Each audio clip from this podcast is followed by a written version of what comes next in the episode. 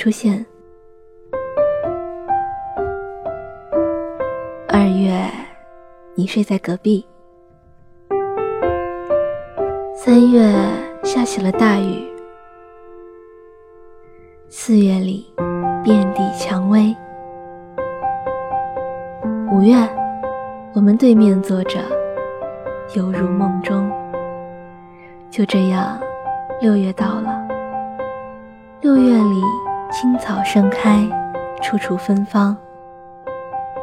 七月，悲喜交加，直到天涯。八月，就是八月。八月，我守口如瓶。八月里，我是瓶中的水，你是青天的云。九月和十月，是两只眼睛，装满了大海。你在海上，我在海下。十一月尚未到来，透过他的窗口，我望见了十二月。十二月，大雪弥漫。难得夜这样的深，难得炉火。这般的吻，难得无言的相对，对寂寞的灵魂。还剩下一杯淡去你生活的尘埃，聆听我给你的温暖。欢迎收听一家茶馆网络电台，我是九。你问我这灯。火阑珊是，谁在感伤？我想，当风来了，你走了，只剩下岁月在唱。趁青春还剩下一点点的余温，温暖着你的眼泪。落下了灰色的、冰冷的雨滴，是你的。不像诗里说的。十一月尚未到来，而如今已经是新的一年的开始。你呢？还好吗？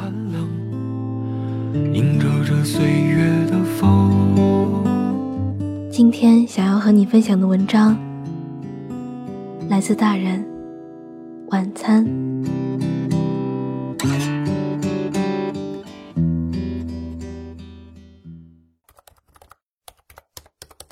我的晚餐是从下午四点开始的。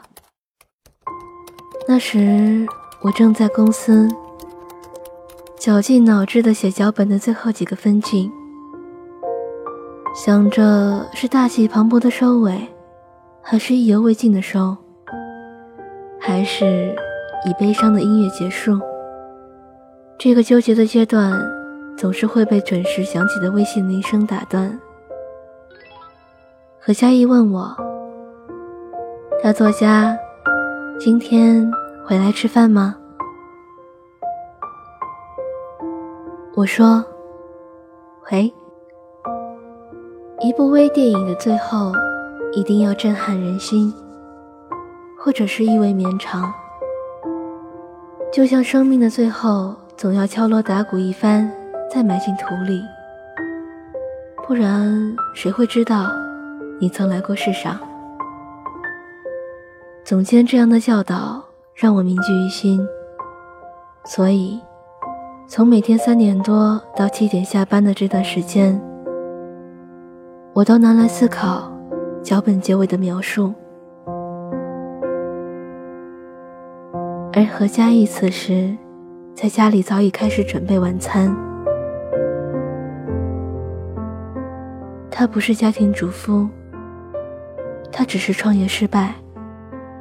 他说：“男子汉能屈能伸，生意失败在家做饭洗衣是男子汉的修为之一。”倒也挺有道理。晚上七点四十七分，我准时到家。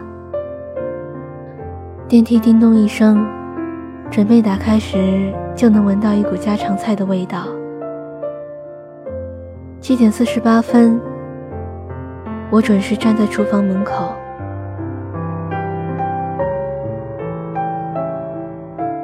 何嘉译准时露出一个油腻腻的微笑。有时锅里炒着肉有时正熬着汤。通常这已经是第三个菜的收尾阶段。何嘉译一边洗筷子一边命令我洗洗手。就像小时候妈妈叫我吃饭一样。我顺起袖子，把手递给他，他一边捏住，放到手里轻轻揉搓。锅里咕噜咕噜响着，就像是这种瞬间的幸福，泛起微澜。何佳艺曾说：“我喜欢炒菜的时候，你从后面拥抱我。”我问他：“为什么？”他说：“有种为人民服务的感觉啊。”何佳艺为我做了一年的晚餐。他的服务的确深入我心。我以为他会像这样长此以往的下去，并毫无抱怨。若是我的轨迹如往常那般不变，何嘉义也不会改变。那晚电梯门打开的那一刹，家常菜的味道。并未扑鼻而来。七点四十八分的厨房没有灯光，何嘉义更是消失不见。我慌了神的把房间翻了个遍，包括床底下，就像小时候躲猫猫一样，幼稚的以为那人一定会藏在床底下。就在我蜷缩着，准备掀开床沿下的床单时，一张白底黑字的纸片，像刀锋一样袭入我的眼睛。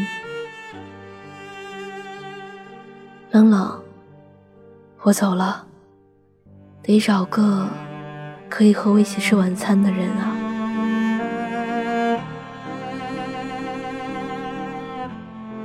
我知道，我一步步从文案做到副导演，最终会使我失去些东西。或许是单纯的个性，或许是多余的时间，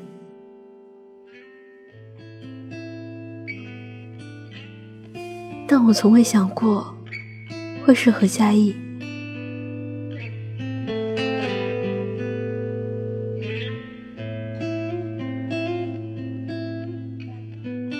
何嘉义的消失，甚至让我惧怕我后来的男友为我做晚餐。我想，何嘉义不能理解我为什么不能再准时回家吃饭，他也不能体会在外和客户以酒代饭。母亲说：“何嘉印早该走了，他哪里配得上你？”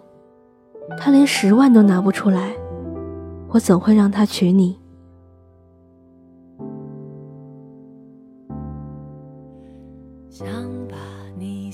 何嘉义的确是拿不出，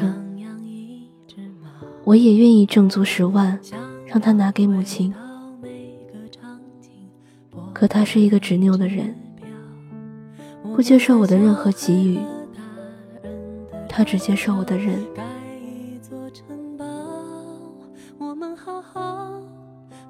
我那时以为，我找到的，就是个只爱我的人的男人。我以为，自己在外摸爬滚打，根本没什么。后来，我才明白，何佳颖走的时候，是带着自尊心走的。最好，一直好好。是否太好，没有人知道。背着空空的书包逃出名为日常的监牢忘了要长大忘了要变老忘了时间有脚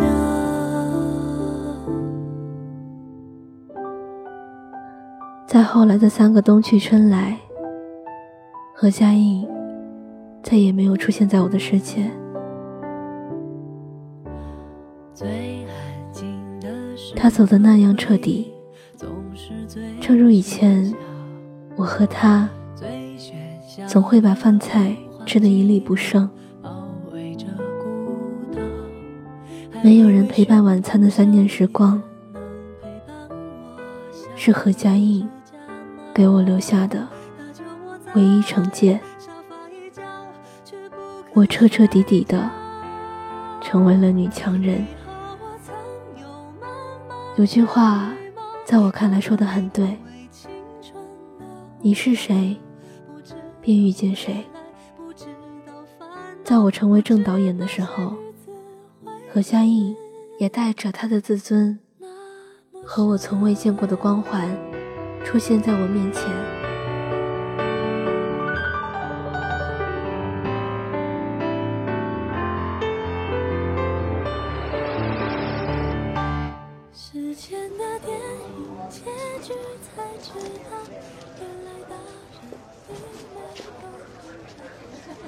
那时公司要拍一个微电影，制片把景安排在人民路某个高档中式餐厅。剧组一班人马到那里的时候，天还微微亮。我从未见过如此冷色调的中餐厅。它的名字让我顿生寒意。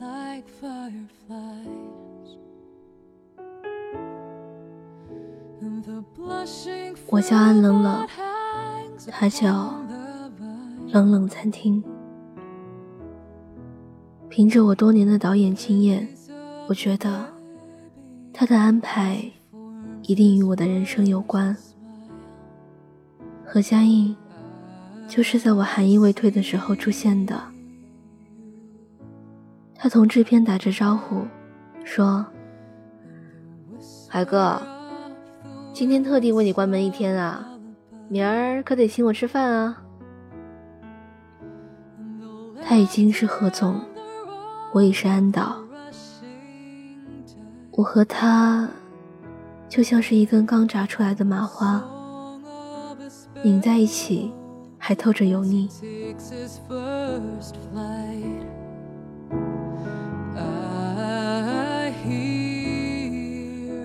我已回想不起太多，甚至不记得当年和他是怎么相遇的。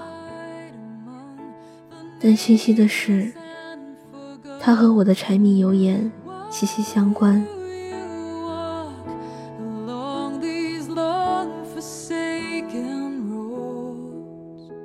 何佳印和制片打完招呼就离开了，或许知道现场要清场的。或许是看到了我，我擅自庆幸他走了。这次没有哀伤，也没有恨意，像是习惯了他的不辞而别。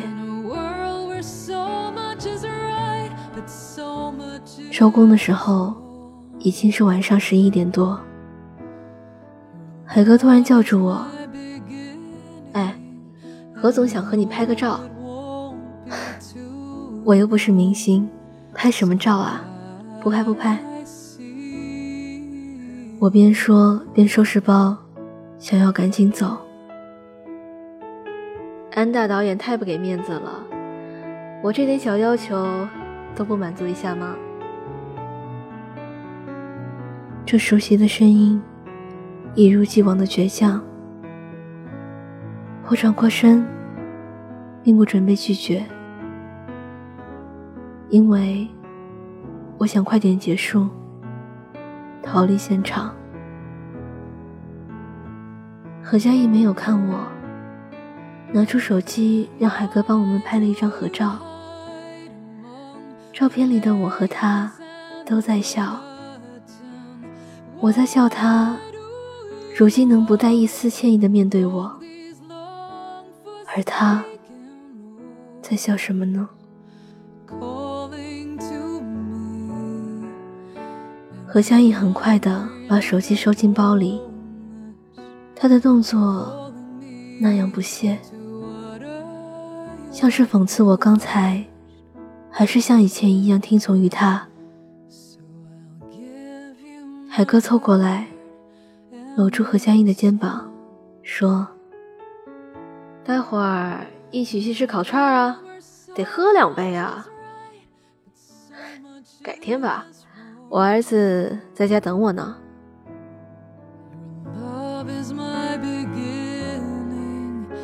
何佳音露出我从未见过的满足感和幸福感。原来现在能有人在家等他，这或许是我曾经没有做到，并且再也无法做到的吧。那么，就让我长此以往的以强逞强吧。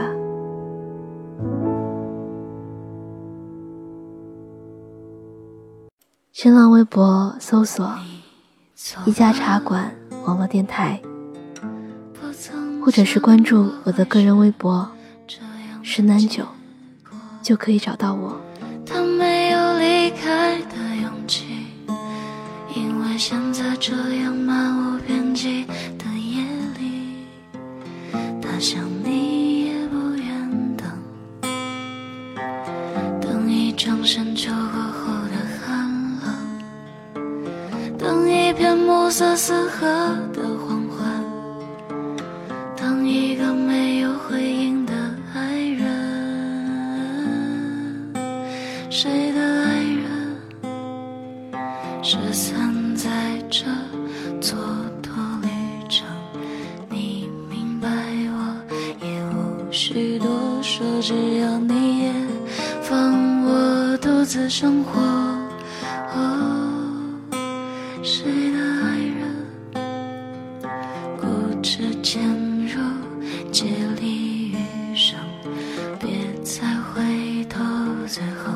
一瓶酒醒来，再挥别青春，